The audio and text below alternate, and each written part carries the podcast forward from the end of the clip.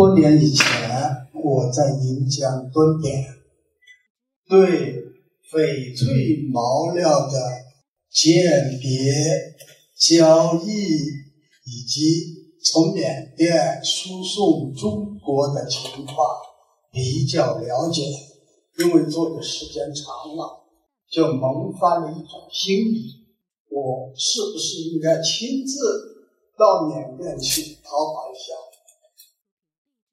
左思右想之后呢，决定了是要去冒这个险。说老实话，淘宝呢，一要懂，二要有钱，三要担一定的风险。决定了要到缅甸去淘宝，要到长口上去买翡翠，这当中有些必要的条件。第一次呢，我想呢，应该准备二十万吧。呃，在这个九零年前后的二十万还是很值钱的。那么你你想从这个云江到这个缅甸去，你拿钱少了，你不够应酬啊，你还要买货，你哪来？呃，你钱少了怎么去做呀？所以我也是当时不是很富有，凑一下二十万。第一个事情，资金问题已经落实了。第二个问题，那就是要找蛇头。什么叫蛇头？就是人家专门接送你到那个缅甸去，呃，带你的路，给你做向导的人，那就是蛇头。这个蛇头要有这个要懂缅甸缅甸的风俗习惯，而且要是我们这行的人，他懂得这个翡翠到哪里去买。怎么跟这个商人接触？所以这个人也很重要。第三个就是要找一个贴身的保镖。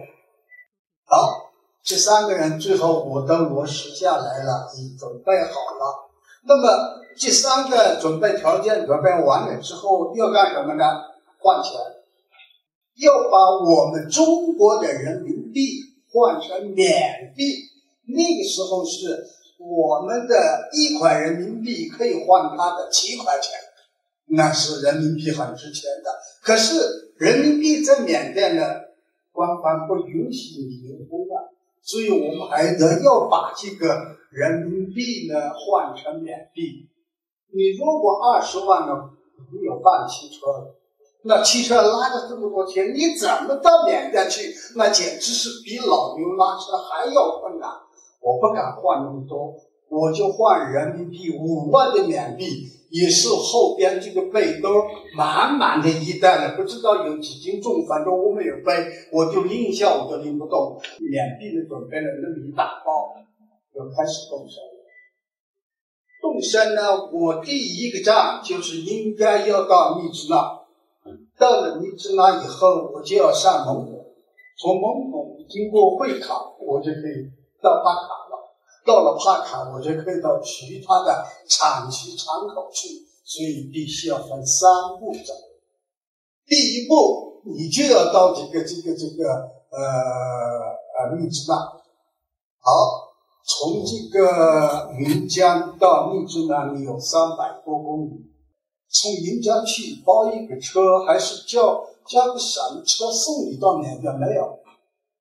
那必须要从。云江到拉萨，那么我们呢，必须要从呃这个拉萨起身，坐车到那。我们先呃坐云江坐公交车到了这个拉萨，我就带着三个人，一个是我的贴身保镖，一个是我的蛇头，加我自己就是三个人。这三个人要包一个什么车呢？最后呢找到了。那么我们准备动身了。第二天清晨起来，大家吃了点早点，什么东西以后，拿点水啊，背好那一大包缅币，三个人就开始去做那个呃拖拉机，要向这个缅甸内地伸移了。在拉萨那地方坐上以后呢，心情还是觉得我要到外国去了，还是很高兴的。当时呢，我们一个普通的商家或者旅游。你要到缅甸去这个申请正儿八经的护照，那是困难重重。因此，在这种情况下，我就采取了一种超度的冒险的旅程。